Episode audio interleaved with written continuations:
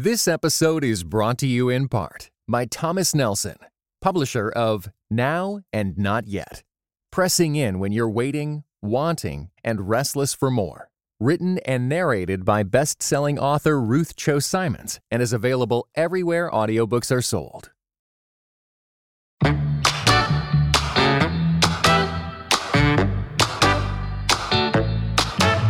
Hey everyone, welcome to the Worth Your Time podcast. I'm your host, Erica, and I'm so glad you're here today. Today, my guest is Destiny Herndon de la Rosa. She's the founder of New Wave Feminists, a pro life group that recently headed up a mission with 50 other pro life groups to send over $100,000 worth of supplies, diapers, bottles, shower items, and all kinds of other things to the border for families that are being detained and need those things. Destiny is one of the most eloquent and powerful voices I've ever heard in the pro life cause. I I interviewed her several years ago and have always been impressed with what she has to say. And that's because, as you'll hear and she explains in this interview, she and her organization really exist to be pro human and to decrease dehumanization overall. She was born to a teen mom and she had her first son at the age of 16, so she has personally experienced some of what many women are facing and speaks to that here. What I love about Destiny is that even if you don't agree with her on abortion, you can't help but respect what she's saying and the approach that she takes to these very personal issues of human crises and human life. From the unborn baby in her mother's womb to the man on death row to the woman holding her toddler attempting to give them a better life at the border. Destiny has said, Our humanity does not start at birth, nor does it end at the border. I couldn't agree more. The first few minutes of our interview, the audio is a little wonky, but please stay tuned. It gets better, and you don't want to miss the golden words that Destiny shares. At the tail end of our conversation, I asked her to share about her sobriety journey as well, something I'm inspired by and think will be an encouragement to someone out there. Enjoy this conversation with Destiny Herndon de la Rosa. Destiny, thank you so much for joining me on the podcast today. Thank you for having me. Yeah, I think it's so funny when I was looking at your Skype. I'm sure you know this, but your little handle, it says feministing so hard that Susan wanna be me. yes, it's my little Susan B. Anthony joke. it's pretty funny. I, I, mean, it was really small. I'm, I'm surprised that I, I saw it, but it made me laugh. I think I put that up there a few years ago and then totally forgot about it. yeah, I'm like, I made my Skype handle, I mean, must have been at least a decade ago. So whatever I am is is what I what I thought. I know then, it's so. like it's our MySpace bios. Seriously, yeah. Because a lot of times when people, I tell them we need to connect, connect by Skype, people are like, "Oh my gosh, like I haven't used Skype in so long." Um.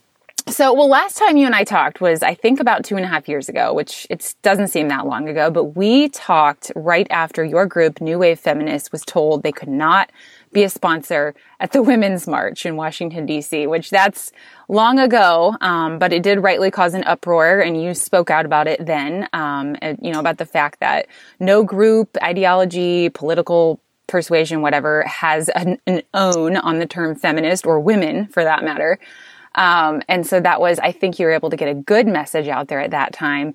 And today I want to talk to you about another thing that your group has done to make headlines. And this time, maybe a step, um, a step in a more positive light all around, which is that you have partnered with 27 other pro-life groups for a campaign called Bottles to the Border. And you have brought supplies to families, women, children that are in the detainment camps at the border. And it has been a huge success. I read that you've raised over $100,000 and have been able to bring a ton of stuff. So can you tell me about the campaign and what you've been able to do? Yeah, so it was actually at final count over 50 other pro life organizations. Oh, wow. So, yeah, it was crazy. I kept having to update the flyer because I opened it up to anyone who wanted to partner with us, and people just kept joining and kept joining and kept joining. And finally got to the point where the flyer looked ridiculous because, like, the actual message was so tiny because there were so many sponsors, which is a great problem to have, you know, especially since we're told that the pro life community doesn't care about this issue. And we know that that's patently false. You know, whenever they say pro lifers aren't down at the border, it I just have to roll my eyes because the very people who are down at the border are Catholic charities. Like it's pro life mm-hmm. nuns who are doing all of the heavy lifting down there. Excuse me. And so knowing that that was inaccurate, um, we went back in December. We did our first bottles to the border, and at the time it was just New Wave Feminists, and we raised about twelve or ten thousand dollars of supplies. And just filled up a couple big vans and went and dropped stuff off and then actually went back to Costco because we still had more money to spend and reloaded and brought a second supply, you know, shipment back. Um, and at the time, we were visiting Sister Norma Pimentel in McAllen, Texas, and she's at the Humanitarian Respite Center. And it was this old, dilapidated, like nursing home that they were using. And there was barely space for people, let alone these supplies. And so it was kind of like, here we were doing this thing that I thought was really helpful, but we also kind of felt like we were in the way a little bit, like taking up space. And so this time um, we reached out to them. They are in a new facility that actually used to be a nightclub, which I think is hilarious. Mm-hmm. And so they have this huge space in the bottom and then they have this huge storage space in the top. And so we said, hey, we want to do another drive and we've got other groups, so it's probably going to be more supplies. You know, do you guys have the room? And they were like, yeah, we actually do. And so we partnered one of the groups we partnered with is and then the run which is run by abby johnson the former planned parenthood director and she has a huge following. And so they ended up basically creating an amazon wish list that sold out in a matter of two days. Wow. And this yeah so that was going to fill this u-haul. And they were like we can't you know it was funny because the same thing happened to us in december where people kept giving us money and we're like stop giving us money. Like we cannot physically buy all these supplies right? And so they they had that happen and they're like we, we had to shut it down. And then um, a trucker actually reached out to them make a kind donation of basically my truck and a driver and i will take these supplies down in a huge semi and it was just phenomenal. So got together another wish list and we ended up taking over $60000 worth of just physical supplies down to the border um, diapers wipes you know baby supplies feminine hygiene care supplies uh, bottles, formula, water, underwear, shoelaces, like all of these things that uh, chapstick and toiletries, you know, stuff that like they they just need desperately down there. And we unloaded that all this weekend, and then um, through New Wave Feminist, we I think our final total was 133,000 raised. So with the monetary donations, we will be divvying those up between two respite centers and then a legal aid fund that is working to reunite um, children parents at the border. So it just I I never could have imagined that it would be such a huge success. Like I thought if we made it to 50,000 I'd be floored. And then all of a sudden, you know, in a matter of 2 weeks, 133,000 because that is how much the pro-life community does care and they want to do something. I think we all want to do something besides just complain about politics on Facebook and we yeah. don't know how you know. Um, did you run into any of the problems about not being able to to deliver items because they weren't allowing it? No, so that is mostly the detainment centers. So the detainment centers, which I have my own theory that they're being kind of kept abysmal on purpose as a deterrent. Like they, people try to take supplies, they will not let them in.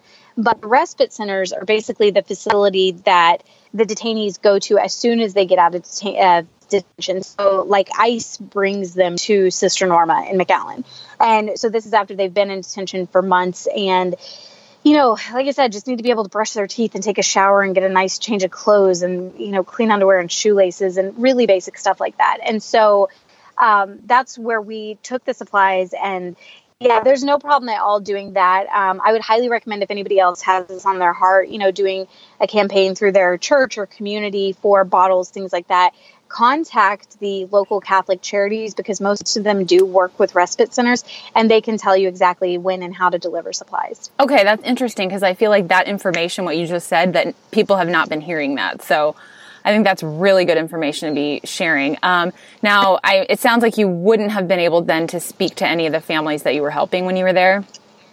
Uh, only because I don't speak Spanish. Right. So that, that, that was the only problem. Um, I actually, yeah, I went into the facility. I've gone in both times that I've been down there, and I've played with babies. Mm. And I actually, this last time I was down there, and there was this gentleman holding a little. Uh, I mean, I guess she was like three months old, and he's bouncing her all around and I was trying to say, "Oh, what's her name? What's her name?" and he kept telling me how old she was and I kept thinking that was her name and calling her that and then finally I knew the little bit of Spanish I knew I'm like, "I am so stupid that he's telling me her age not her name." and I felt like a huge a huge moron. But no, I mean, we got to see the families like there's kids everywhere, you know, playing toys and moms, you know, feeding their children and you just you see like families. And I think that that kind of disrupts this narrative that, you know, it's MS 13. like, no, it's not, man. Like, it's families. And that's definitely what we saw a lot of. Now, I saw, I've been, you know, kind of combing your social media for the past couple days, and I'm just floored at some of the things I've seen, including your video uh, that you put up, live video that you did the day that you were delivering some some supplies, and you guys were stalled on your mission to do so because Congress was there getting a tour and giving a press conference, and you were basically told, "Well, you're going to have to wait." Um, and you know they weren't doing anything worthwhile; they were just kind of there for the photo op. So, can you explain that situation to the listeners?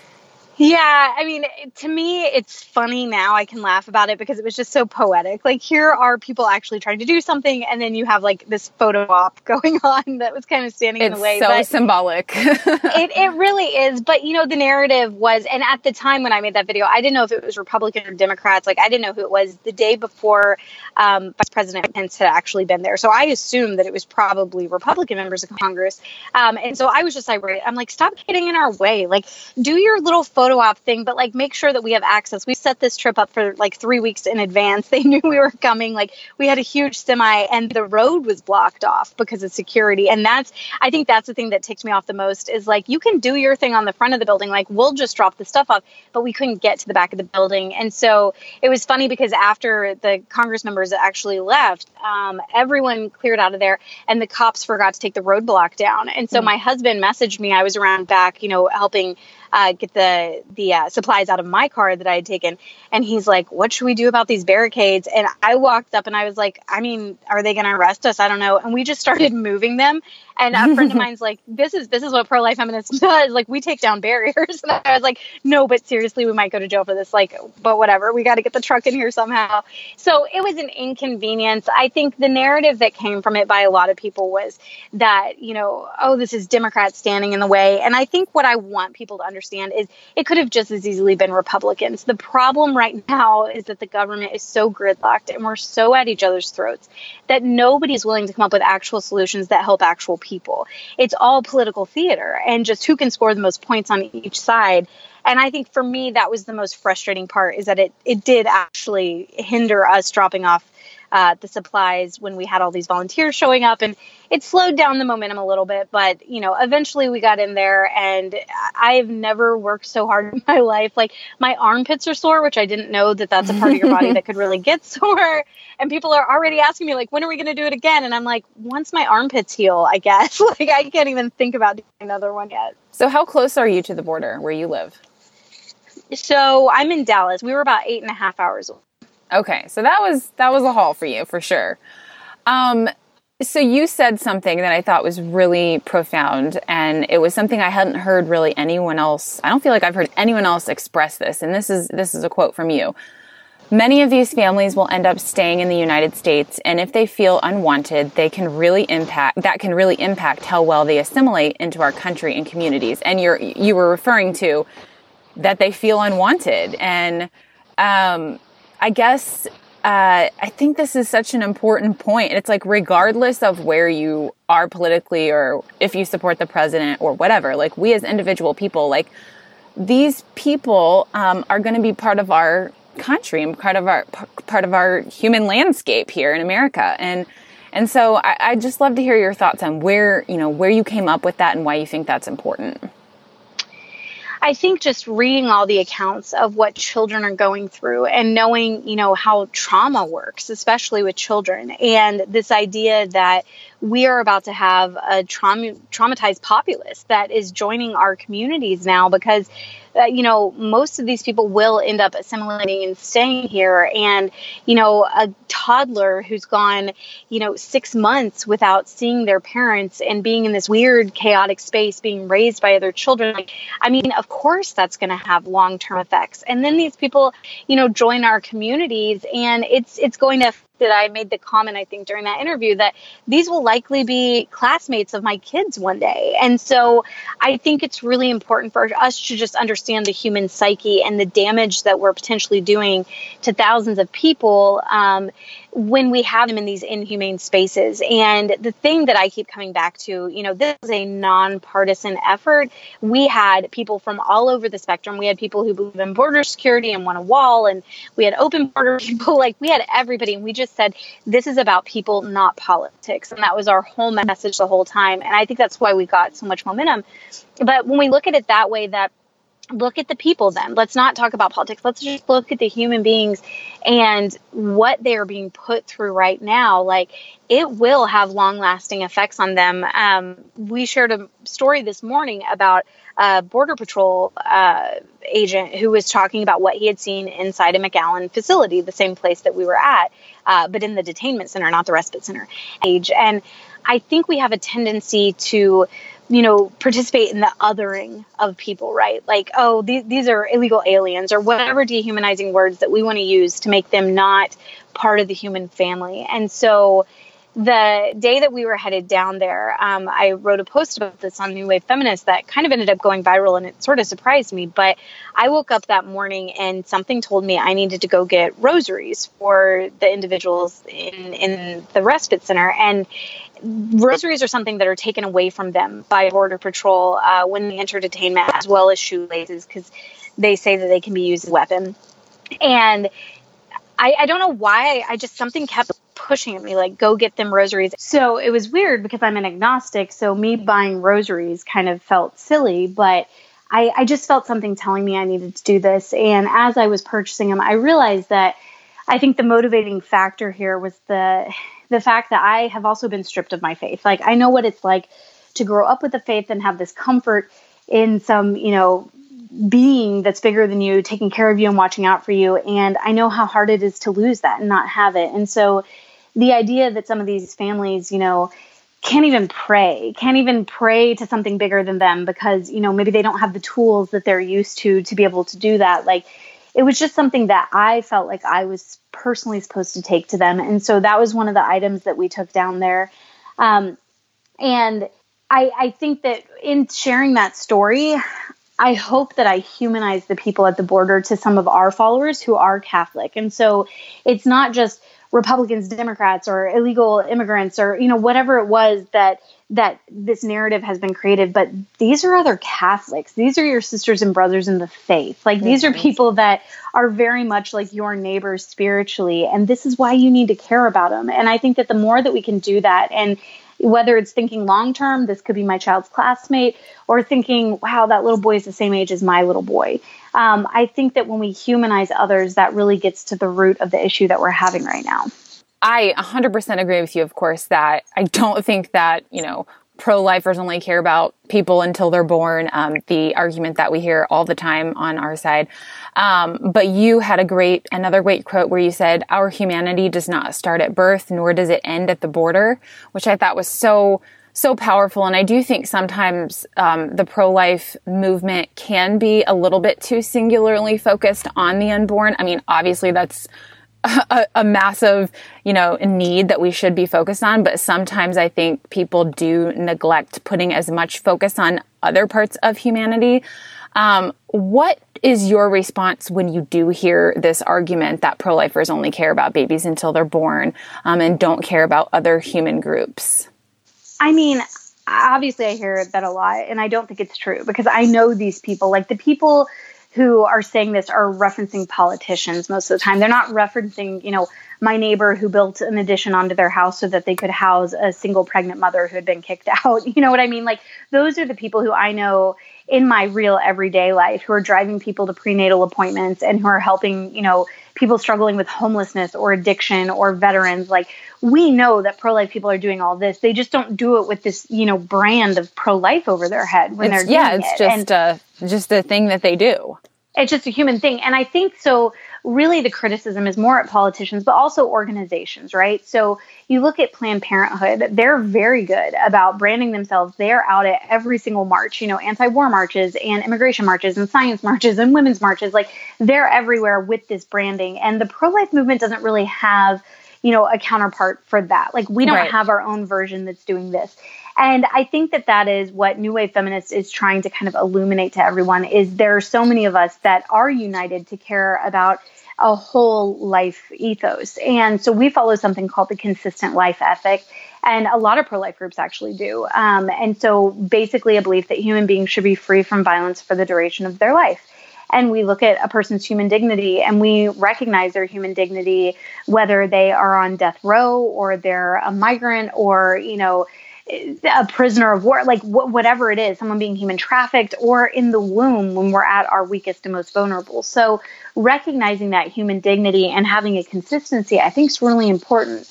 And one of the things that I feel, you know, the pro life movement often does, there was a graphic that came out from a big pro life group a while back.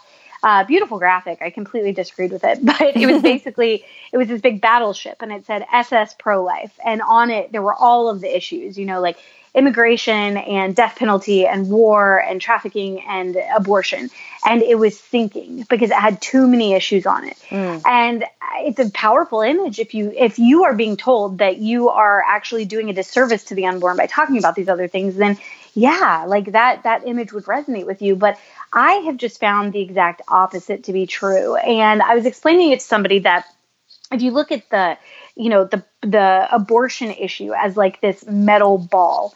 And you have this laser that is just laser focused on this ball like and and the politics of making abortion illegal right? And so you're going to poke a hole in this ball but you're not actually going to get rid of abortion. It's uh, all in all. I mean we know it's a systemic issue. We know that even if it's made illegal there's still going to be states. If, if roe is overturned there's still going to be states that do keep it legal there are going to be people that will be desperate enough they will find a way to have an abortion. And mm-hmm. i think for me that's when i realized that we have to illuminate all of these other issues as well. So not just the abortion issue but all of them. And so i use the analogy that rather than being this laser that's just poking a hole in abortion uh, we need to be this light that is shining a light on all of the these issues that denigrate human dignity. Mm-hmm. And when we start to do that, I find that they all actually are elevated. And mm-hmm. and I mean, when I talk to someone who is very pro-choice, but I start talking to them about the issues we agree on together, the common ground issues, it's like that old adage that they don't care what you know till they know that you care. And suddenly when they see my heart for these other issues, they're like, much more willing, uh, of course, to listen to me talk about abortion because they understand that I'm not just saying, you know, she should keep her legs closed or why wasn't she on the pill or, you know, whatever other ridiculous argument that they think I would be making as a pro lifer. They hear me saying, no, let's look at, you know, um, the infant and maternal mortality rate among women of color. Why is it so high? Like, mm-hmm. why are black women uh, so afraid literally of giving birth because there's some biases somewhere in the healthcare system. This is an issue Planned Parenthood's addressing, and they're addressing it from the wrong angle. They're saying because black women might be in danger through childbirth, they should have abortions. And I, I'm outraged by the the conclusion that they come to because the conclusion should obviously be let's do better for black women so they don't yeah. have to sacrifice their children for their own lives, right? Right. Like, that makes no sense. But we see them jumping onto all these other issues and driving people towards violence and a culture of death. And I think pro lifers have to be there to counteract that. We have to be the ones saying, no, let's look at everything through a lens of human dignity. And when we start doing that, suddenly a lot of issues start shifting, you know, and they they very much are pro life issues. I think immigration is a pro life issue, whether it's women in detainment who are having miscarriages because they're not getting proper, you know, nutrition and adequate medical care, or women in the prison system, even who mm-hmm. I I just learned recently they have to pay for prenatal vitamins out of their commissary, and they have to pay, pay a fee for the nurse to actually be able to give them their prenatal vitamins like that child had no say about being incarcerated like to me yeah. that's that's easily a pro life issue that mm-hmm. we can we can show the broader culture look we do care you know yeah so when it comes to the law I think you've told me this before, but remind me, you're not focused on overturning Roe v. Wade. Like that is not something that you're worried about, or is it? I, I think we're focused on something so much bigger than that that seems insurmountable, which is why no one wants to take it on. So, what yeah. we say is we're not focused on making abortion illegal, we're focused on making it unthinkable and unnecessary. Mm-hmm. And a lot of pro life people will say it's never necessary. And while I agree with you, when you're talking to, you know, the single mom of three kids who can barely keep food on the table for her other children, it feels very necessary to her.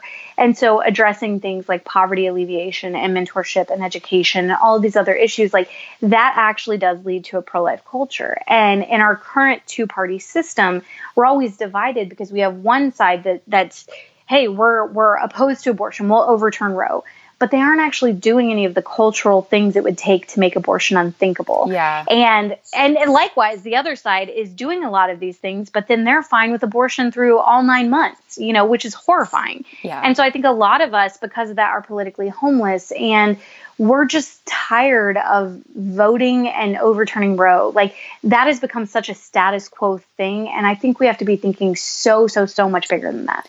So, did you have any strong feelings about the? Well, I'm sure you have strong feelings about the New York law, which is in like nine other states as well. But what about Alabama? Did you think they're trying to do too much? It's not necessarily that they're trying to do too much. I will always stand with the vulnerable, and I always will support protection for the vulnerable. But I think we again have to realize the systemic low. Like abortion is the end game. It's a symptom of the society that's not meeting the needs of women. So mm. when we just, you know, take a shot at that, but we don't address the desperation, my friend Mark Shea says that it's the difference between addressing supply and addressing demand.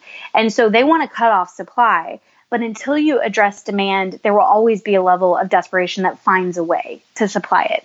And, you know, I think that that is where we can come together, um, not even just as a pro life community, but with pro choice people too. Like, I challenge them all the time. If you're truly consistent, you know, because what, what do they say to us? Like, well, if you're against abortion, why aren't you adopting all the kids in foster care? And why aren't you, you know, like they give us this laundry list. And so I say, if you're truly pro-choice why aren't you supporting things like paid parental leave and you know housing for parents on campuses and um, you know all types of other systemic issues that leave pregnant women very vulnerable in the workplace and in academia?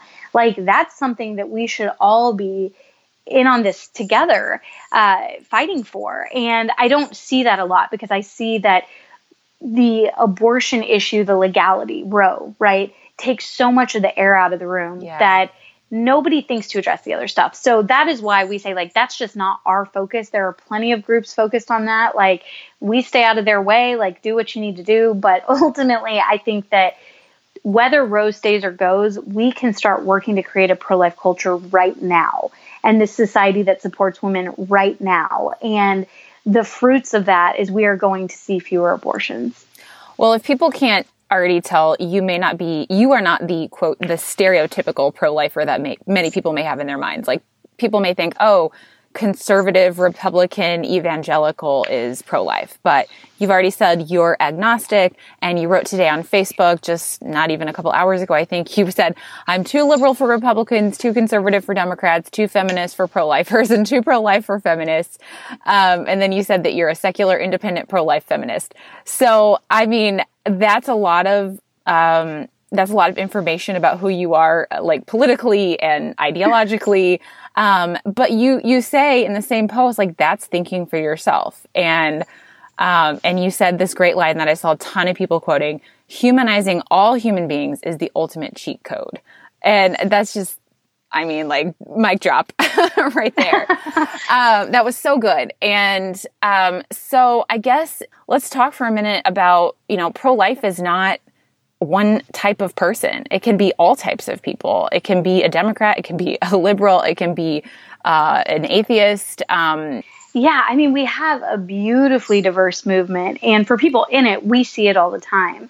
And the the thing that I said in that status update is like we're all being played. This is a huge game right now. Like we're in the matrix, and I just happened to unplug a couple years ago, so I can kind of see it for what it is. But we're all we're all being pit against each other right now, and a big part of that is the media that wants to portray us one way while the other side wants to portray us the other way, and everybody's missing the mark. Nobody seems to be understanding truly how diverse um, our movement is and the people that it's made up of. And the most encouraging thing for me after my little Facebook rant today was the number of comments of people who are like, "Yes, yes, like you're you are speaking my language. Like I'm right there with you. I feel the exact same way. Like I'm politically homeless. I don't know what to do with this. Like, how can we band together and build power? And, you know, the funny thing is, like, I have sworn off ever being a part of a political party again because when when I left the Republican Party, I I really felt like I was going to lose all of my power because there's this tribe mentality, you know, that that when I'm with my tribe, like then we're louder together. And I think we're so terrified of ever moving away from that and just having independent thoughts or challenging these thoughts publicly, right? Like with it behind closed doors, we can say like, yeah, I don't like that this person said this or did this, but we don't really usually call out bad behavior because well, the other person on the other side's so much worse. And so we've got to, we have to keep justifying bad behavior. And so when I finally became an independent, it was such a bizarrely liberating experience for me because it's like, I don't have to have blind allegiance to anyone anymore. And I can call out bad behavior and I can praise good behavior coming from both sides and say, we need more of this. Like, could you imagine tomorrow if we became a nation of independence? If people actually had Sounds to earn awesome. our, oh my gosh, totally, right? Like people actually had to earn our votes and do what they said they were going to Yeah. do and find creative solutions. And they weren't just pitting us against each other and you know, ruining Easter dinner for everybody and stuff like that, like, where we're just arguing with our relatives all the time. Like, I think that would be really beautiful. And I think that there are so many people in the middle, but they don't want us to know that. And so we've joked around about, you know, we need to start a human dignity party um, because somebody actually just pitched me in the comments. They were like, So are you a libertarian? And I was like, No, because libertarians actually support abortion, which I think is a huge violation of the non aggression principle, which is what they're rooted on. And so I was like, There is no party that, in my opinion, truly understands the human dignity of all human beings. And so, you know, we need a human dignity party. We need a party that just gets it. And I think we would be floored by how many people would totally sign up for that because I especially think in religious circles, it is definitely what um, a lot of Catholics tend to believe. I, through my experience, what I found is, you know, they're pro immigration, they're pro um, life, and so and and they're anti death penalty. So it constantly kind of puts them at odds with voting Republican. And so what we all end up doing is well, chronologically speaking, the first right is the right to life. So, like, that's the one we're going to go with. And I think that by this point, we have a government that understand and analysts and PR reps, they understand that.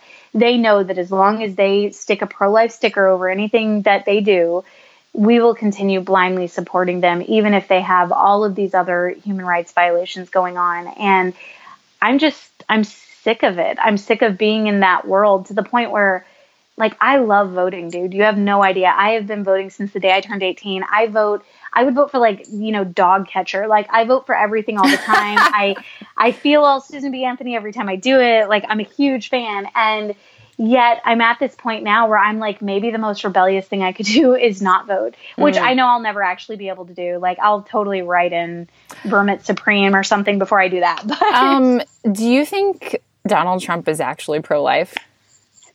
I think he's a very good businessman and he knows exactly what to do. I mean, he went on the record saying things like, Yeah, if I ever ran, I'd probably run as a Republican. It would be easier. Like, he was pro choice his whole life until he magically became pro life when he decided that he wanted to run as a Republican. And mm-hmm. I, I just don't, because what I see, the heart of true pro life people that I see is that love of human beings. And one of the things, as these articles have come out about the work we're doing at the border for the last few weeks, one of the most disturbing things is the number of Trump supporters who are like, send them all back, let them die in cages. I mean, like this disgusting, dehumanizing, like comments and rhetoric that's going around. And I'm thinking every one of you jerks would probably say that you're pro life.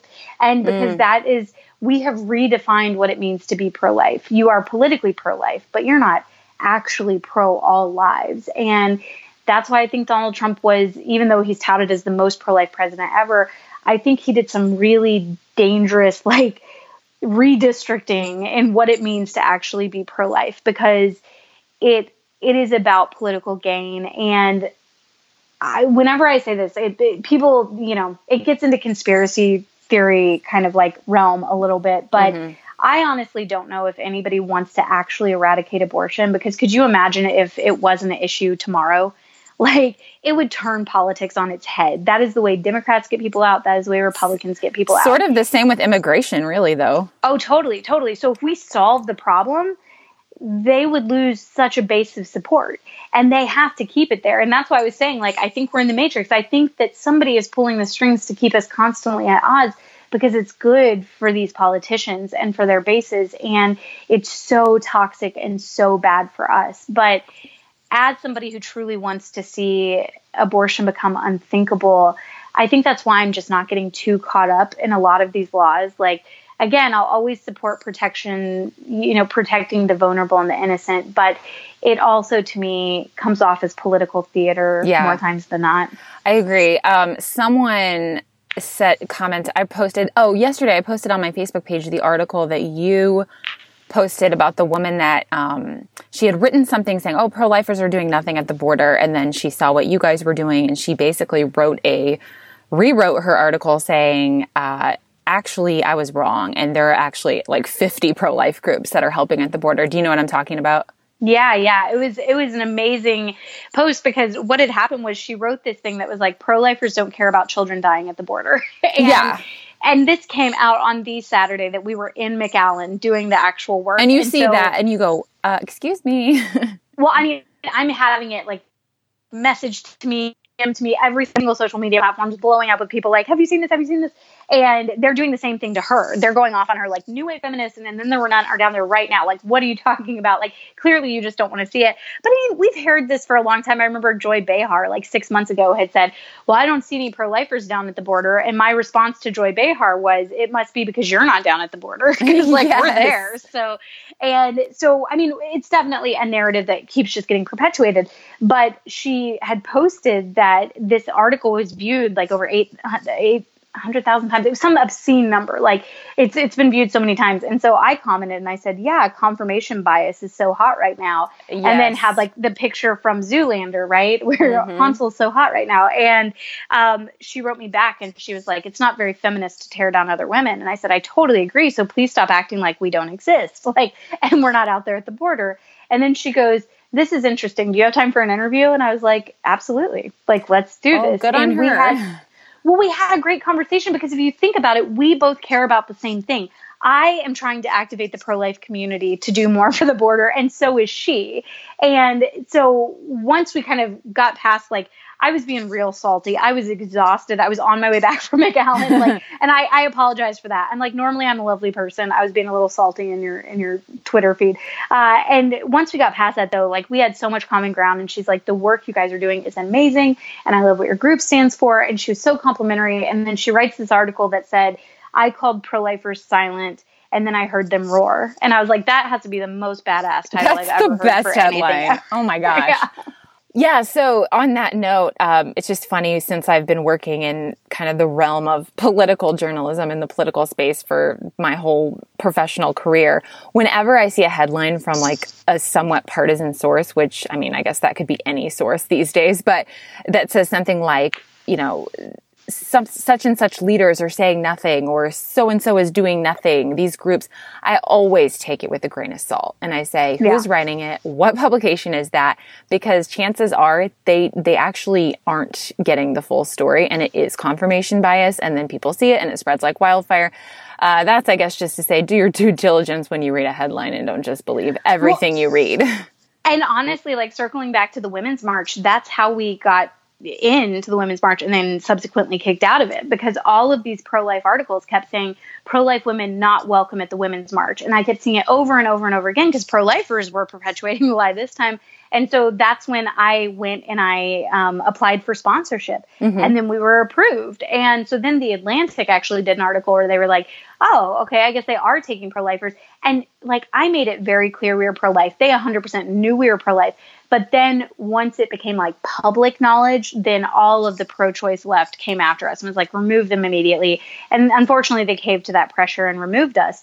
But it was something where it was just like, I didn't take it at face value that we weren't allowed. Like I went and actually confirmed it. And in the weirdest, you know, way, I confirmed that they weren't and then that they actually did ultimately. But it was something where I'm like, if they really truly are excluding pro lifers, then let's get to the bottom of it. Like I, I want to hold their feet to the fire and I want to know for sure this is happening. And I think that when we do get past a headline and we actually contact the author or, you know, tweet them, message them, whatever, and say like, okay, do you know this is going on? Sometimes it is just a matter of them being in their own bubble and they don't know better. And I think giving people the grace to backpedal. We live in a culture that is so it's at such a fever pitch right now that when you make a mistake, you're expected to double down. And like the other day, uh, I posted on New Wave Feminist that we were talking about Dr. Leana Wen, like from mm-hmm. the head of Planned Parenthood, right, being removed. And she had only been there for eight months. And I was like, there's a joke in here somewhere, but I'm too exhausted. And so all of a sudden people were like, oh, they didn't fire a person, they terminated a presidency. I saw and, that a million know, times. Yeah. And so they're they're making all these jokes and we're all like laughing and good fun. And then somebody puts in the comments like, Did you know she actually had a miscarriage just last week? Mm. And mm. suddenly it was just like the wind was taken out of me. Yeah. And I'm heartbroken for this woman. And I'm like, you know, we're not making fun of her. We're making fun of Planned Parenthood, but that's still not okay. And so I immediately deleted all the posts off our social media. And I said, like, the last thing we want to do, even though we weren't poking fun at her, it was more at Planned Parenthood. But like, if we're off, if we are adding any more suffering to what she is already going through, we don't want to do that. Like, this is a chance for the pro life community to step up and love her because Planned Parenthood clearly didn't do that. You know, she's going through this horrible thing, and to them it's a clump of cells, so it's no big deal to fire her in the middle of it. But we know better than that, and this is our chance to reach out. And there were so many people in the comments who were like, "Thank you for taking it down." Like, it mm-hmm. really did bother me that we were poking fun at someone else's misfortune. And I love the fact that I have a community that gives me grace when I screw up, you know, and that I feel safe acknowledging that I've made a mistake and, you know, apologizing for it and not just being canceled because we live in such a cancel culture that a lot of a lot of politicians and activists don't have that. And so yeah. we see them doubling down on mistakes. Oh my gosh, Destiny, I wish there were more people like you out there. I think that you are really such a great voice for our movement of, you know, which I consider myself a part. And I don't feel like we're hearing what you're saying loud enough, often enough at all. So I'm so grateful for you to, to sharing this. Um, I also wanted to just ask you, and I know a little bit of this, but w- what made you pro-life? What's your personal story? So my personal story is that my mom actually got pregnant with me when she was 19. She was at the University of Texas and she ended up having to quit school. There just weren't any accommodations for her there and she moved back home with my grandparents and it took her 10 years to complete her degree and life was really hard. There was a lot of struggle and um, you know, we experienced poverty and abuse and all the things that you hear for why someone like me should have been terminated. Mm-hmm. And so I've lived those things firsthand. And she had a couple failed marriages, and there were times that were really dysfunctional. But like my mom was my champion. She was always there for me. Like she is the reason to this day that I am a feminist because she used what little privilege she had to defend me. You know, the, this marginalized human being who didn't have a voice at the time, and I will forever be grateful for that. Um, and then when I was 16, I actually ended up pregnant myself. And I was so angry at myself because, like, if anybody knew better than to repeat this cycle, I had firsthand experience on why it was, you know, something I, I, I just, I should have done better. I should have known better. What was I thinking? But I also knew that this was a human being and that there was this new life inside of me. And yes, it was in my body, but it wasn't my body. And I, you know, I grew up with a copy of that Time magazine spread on like our coffee table that had all of the pictures of fetal development at each stage. And this was from like the 70s but it's the most beautiful images. And from day one it's it's its own unique genetic creation and i knew that. And i i was always very aware of that. So when i became pregnant with my son i never considered abortion but i do remember vividly having this feeling of like i want to rip my stomach off of my body and run away from it. Like i was mm. terrified. And I think that that's given me a lot of empathy for women who are facing crisis pregnancies because I get it. I get that you are in this storm of chaos. And for me, the calm in that storm was my family surrounding me and not yelling at me and not condemning me or judging me, but saying, like, we're here for you and we're going to help you. Like, we're all in this together. And there are so many women who don't have that and you know they're going to be kicked out of their house or it's their parents who are driving them to the abortion clinic and forcing it to happen and so in my experience like that's not the pro woman solution obviously. That's oftentimes it's not even the woman's choice. Like this is how society is you know it's it's a band-aid and and it's lazy activism and it's not wanting to step up. It's just pushing a woman into this violent decision against her own child. The the pro-life and the powerful and the one that actually takes effort solution is surrounding that person with support and helping them and having them carry that pregnancy and you know it always cracks me up when people call me anti-choice because I'm like, I'm anti one choice. I'm anti-abortion, like the one thing that ends a human life. I'm anti the one violent choice. But once you choose life, like you have so many choices ahead of you. Yes. Whether, you know, I, am, am I going to, you know, consider adoption? I considered adoption for the first six months of my pregnancy very heavily. And what does that look like? Open adoption, closed adoption. What types of, you know, choices would I want to make that would be best for myself and for my child? And, um, you know, then okay, am I going to give birth in a hospital bed with drugs, or am I going to do it in a hippie bathtub in the middle of my floor? Like, I mean, there's just there's so many choices; it never ends. And so it's like, no, I'm I'm very very pro-choice.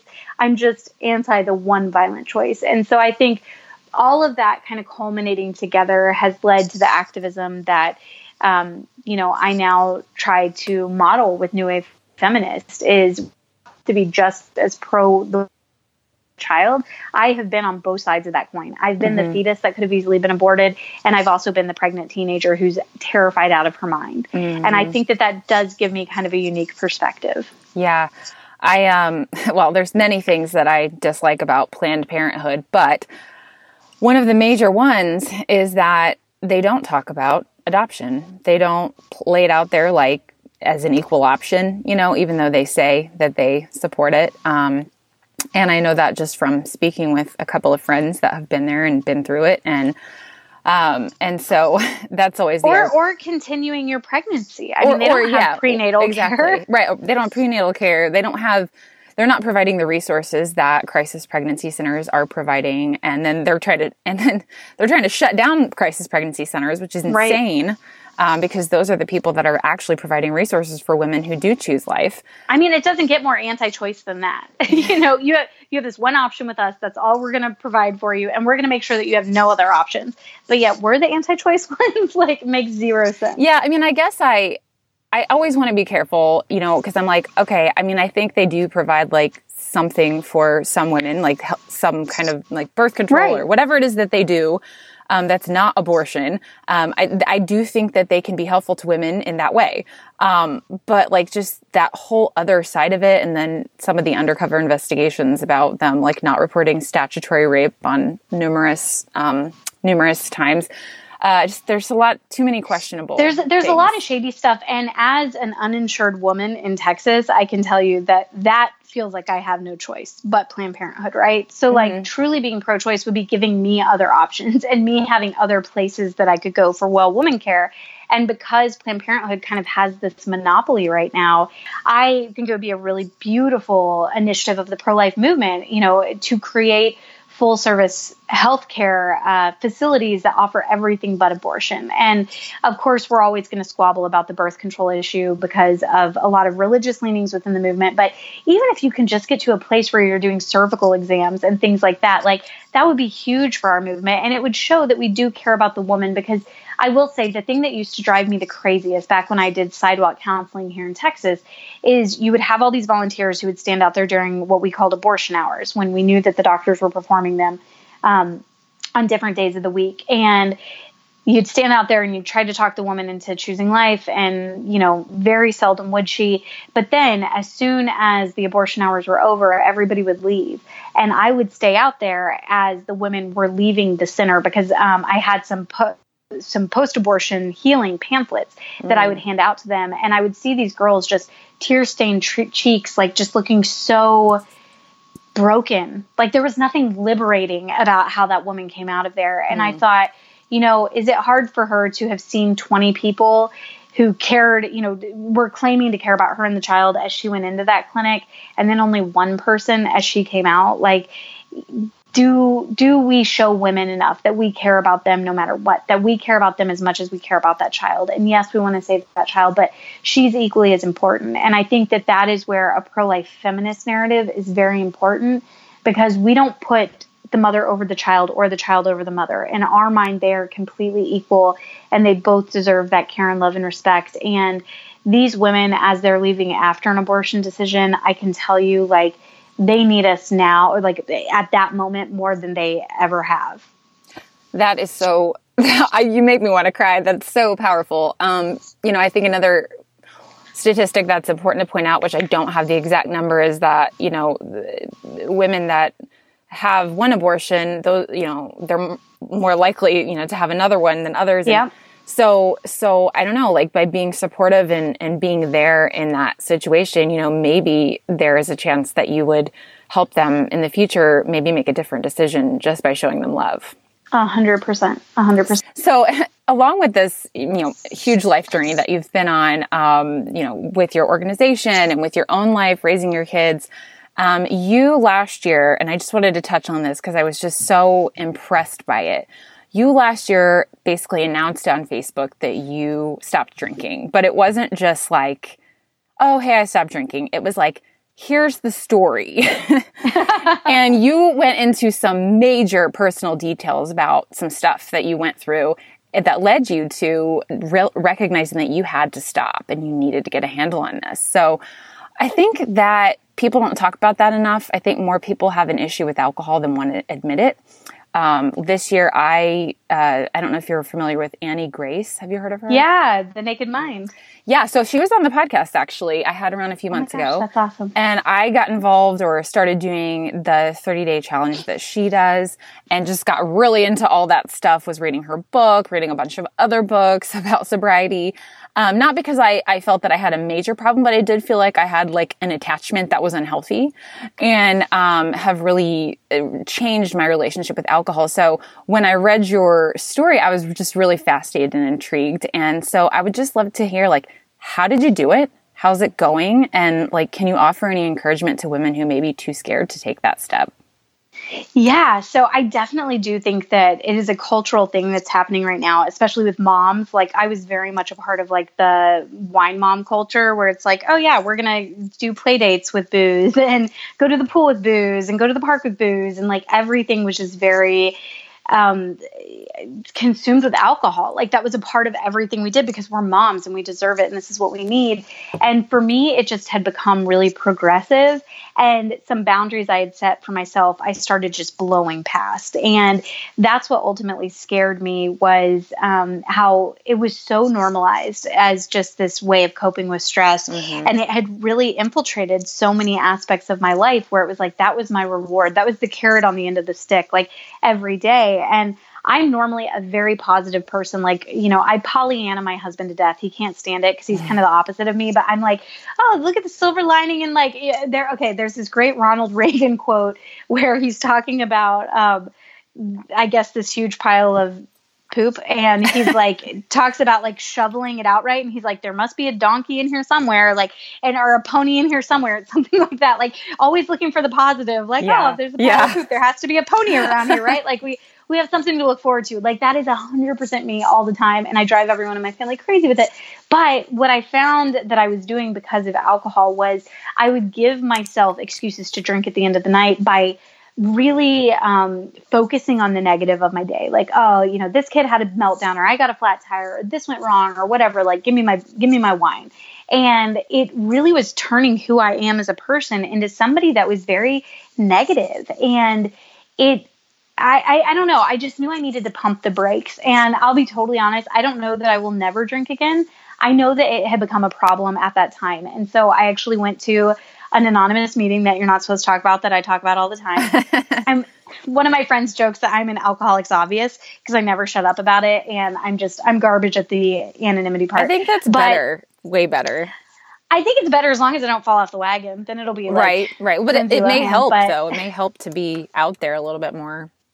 Yeah, well, I mean, I definitely think that I felt like I was very public with my drinking, and so I need to be public with my recovery as well. Mm-hmm. So I started going to these meetings, and you know, you're in there with people who are like heroin addicts. Like you're in there with people who are this wide spectrum, and so really early on, I'm like, I don't even know that I belong here. I'm just like a wine mom. Like it's not that bad, and then I started like hearing a lot of similarities in in our stories that all of us were basically like holding ourselves back from what we could be doing if we were clear headed and sober minded and just in control of our thoughts and our actions more and weren't kind of prisoner to this this carrot on the end of the stick all the time. And so I ended up um, really getting into that for a long time and learning a lot of the cool tools and the coping mechanisms and working the steps. And it was just really life changing for me. And it's funny because at this point, like, I, I was talking to someone last weekend and they said there's a difference between what did she say? Abuse, dependence, and addiction. And I just, so it was dependence, abuse, and addiction. And she mm-hmm. said that, you know, there's some people who just have a little bit of dependence. There are other people who are abusing it. There are other people who are addicts. And I'm constantly going back and forth, like, where was I on that scale? Because, like, I could leave half a glass of wine undrank. I'm like, and so I don't know that I was like a full blown alcoholic, but I do know that I've benefited so much from sobriety that I want to share that story with people and I want other people who, you know, like you are in a position of like, I don't know that it's a problem yet, but it could become one. And maybe I mm-hmm. need to start watching out for it. And maybe I need to pump the brakes myself. And maybe I need to give this sobriety thing a shot. And I can say that ever since getting sober, like, there's just this clarity in in my heart and i like i said i mean i'm still agnostic and i I don't know what I believe as far as God, but one of the big focuses for AA in particular is that you have a higher power and that there is something outside of yourself. And I feel like for the first time in my life, I've really been able to kind of channel that and see that because there's not all this muck getting in the way anymore. And it is realizing that, like, I can only do the best that I can do, but I have to depend on something outside of myself to help me through every single day. And you take it one day at a time. And I've just seen the fruits of that, that my life has gotten really beautiful um, because I'm no longer kind of like, I don't know. Well, what do you so do when overrun. you ha- what do you do when you have those moments where you get the cravings, um, where you're just like, oh, I wish I could drink right now? So, okay, so one of the things that they say in recovery is what might get one person drunk might get another person sober. So I always preface this tip with that. Okay. This this works for me. It might not work for other people. When I was first in recovery, I would have those because we'd be going to a concert or my first sober wedding. Oh my gosh, like that one was tough and yeah. stuff like that, right? That you're so used to drinking at these things and holidays and whatnot. And so what I would do is I would be like, okay, I'm not going to drink at this thing. And then I found that my mind was getting really obsessive. Like, oh, come on, maybe you can. And I would just sit there and argue with myself internally all day yeah. long. And so finally I got to this point where I was like, fine, I'll drink at it. And I would not think about it again until the moment that the waitress came to the table, you know, and said, "What can I get you to drink?" And then I had to pull every bit of sobriety that I had like cold together, like in that moment, and say, "I would like a Dr Pepper," you know, or a Topo Chico, or whatever. And so there's this really ridiculous movie called um, "We Bought a Zoo," and it's got Matt Damon in it. Oh, I've seen and it. Yeah, it's cheesy. My kids love it. And but there's this one line where he's talking about, I believe it's like 20 seconds of courage or bravery. Mm-hmm. And he's like, you you don't have to be brave all the time. You just have to be brave for like 20 seconds and it can change your life. Like these huge courageous moments. And so I started doing that with 20 seconds of sobriety. Like I don't have to be focused on my sobriety all the time. I just have to be focused on my sobriety when it really, really matters, yeah. when it's like right there in front of me. For me, that worked. For somebody else, that might be completely the downfall of their sobriety. So I'm not recommending it. But that's how I deal with the cravings. You know, I sit there and think, okay, I don't know, maybe I will drink wine when I get home. And then when I get home, I just don't do it. You know, like staying sober is actually an inaction, not an action. Yeah. And so when we think of it that way, I think it's a lot easier. Yeah. Annie Grace always talks about um, how she's like, I'm not going to say that I'm never going to drink again. I'm just going to say I'll drink what I want to. And, you know, I just don't usually want to. And I do think that you giving yourself that permission, like, really takes the pressure off. It's such a mental game. It really is.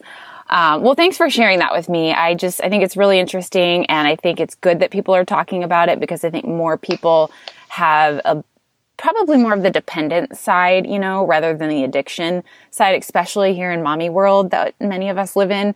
Um, so um, I just think it was great that you were so open about it. So thank you. So I just have just oh, a couple you. more questions, end of podcast questions. Um, and this is a big one, and I probably should have pref- uh, prepped you for it, but is there a piece of advice or kind of a message that you want to pass on to your kids? Yeah, I mean, I think I've been thinking about that a lot lately because someone asked me on a podcast actually a few weeks ago, like, if you had one wish, would you wish for abortion to not exist anymore? And I said, like, no, no. If I had one wish, it would be that dehumanization doesn't exist anymore. Mm. Because I feel that dehumanization is at the root of every single societal ill that we have. And that's something that I'm really trying to show my kids through my work. And so I usually try to take one with me when I go speak at events and they travel with me and I want them to see it. I don't, I joke that I don't want to have like Ronald Reagan kids where it's like because because they saw me doing this, like they rebelled against it as hardcore oh, as yeah. possible and resented yeah. it, right? Like, no, like I want to bring them along. I want them to understand what a true culture of life looks like and empathy and um, compassion. And all of that is rooted in humanizing human beings. And I think that a lot of times for so many of us, myself included, I stumble all the time, right? Like it becomes, well, in an attempt to humanize the unborn, we're going to dehumanize these people. Like these are the bad guys, these are the villains, and that's what pumps us up to work against them. And I have to catch myself when I start doing that um, and really say, okay, I don't know somebody's story. One of the big examples that we've been talking about recently is like Epstein, right? And this, like, mm-hmm. there, there is not a portion of the human family that I have a harder time humanizing than people who mess with kids. Like, yeah. I have I have, I, and I think that's most of us, right? Like we have such disdain for these people. But I have to also remind myself, like, I don't know what happened to him as a child, and I don't right. know what he experienced and what could have led him to be that way. Mm-hmm. And it doesn't excuse anything at all. And we have to, like, seek justice in these cases.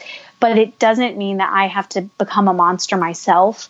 And we see that a lot, I think, in this culture where it's like, you know, there's a mass school shooting or there's something that horrible happens. And you know facebook will do like a live of the of the hearing and you'll just see comments filled with people who are like burn in hell like this person needs to die i hope this happens to him in prison or whatever other horrible thing and it's like don't you understand that dehumanization breeds more dehumanization yes. and like the only anecdote to that is to humanize others as hard as it can be and i think that when you start practicing it you get better at it and I didn't start practicing that till I was in my 20s. So I really hope that my kids can start practicing it much younger. Oh, that's such a good message. I, I, you know, that really resonated with me where you said when you hear people say, "I hope he burns in hell," because whenever I see that, it really uh, bothers me because I, I cannot wish that upon anyone, and I don't care right. what they've done. I could never wish it.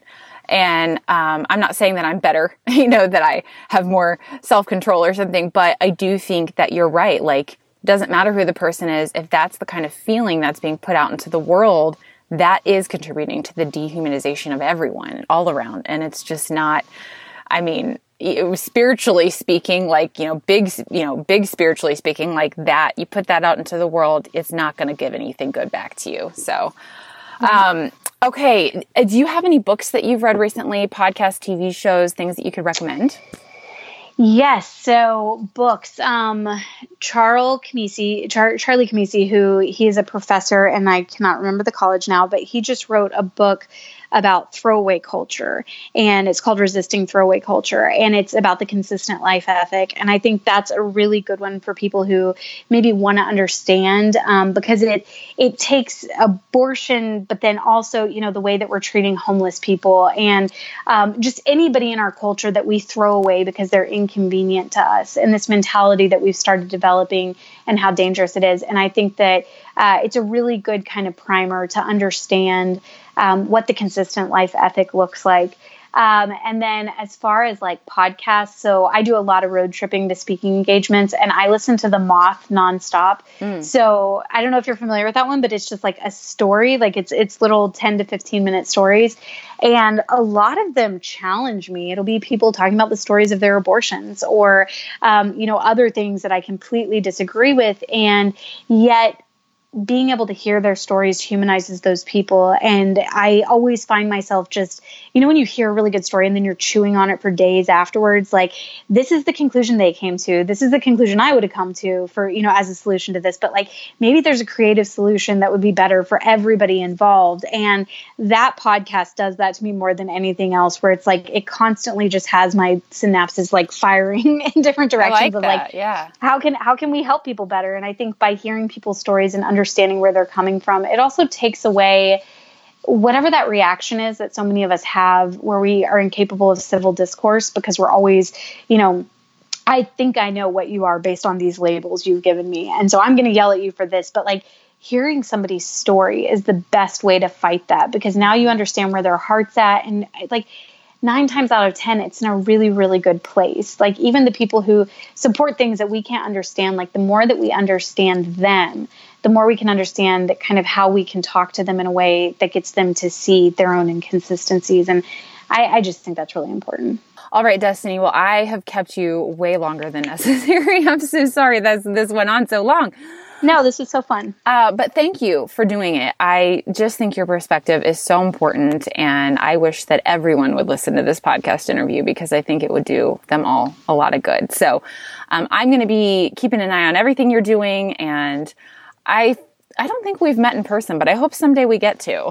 Yes, we have to make that happen. Thank you so much for having me on. If you enjoyed this conversation with Destiny, please consider taking a screenshot and sharing it on your Instagram stories, Twitter, or Facebook. I'd love to get the message out to more people. Thank you so much for listening to my conversation with Destiny. Uh, it was one of the most encouraging and uplifting, um, positive interviews I've done in a long time. And as I told you in the beginning, I love everything she has to say and really appreciate the voice that she brings to the pro life movement. See you next Tuesday.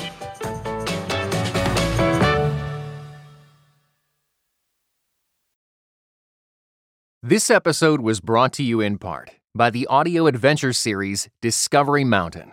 Help your kids fall in love with the Bible. Each true to life adventure story will draw them closer to Jesus. Visit discoverymountain.com/ct.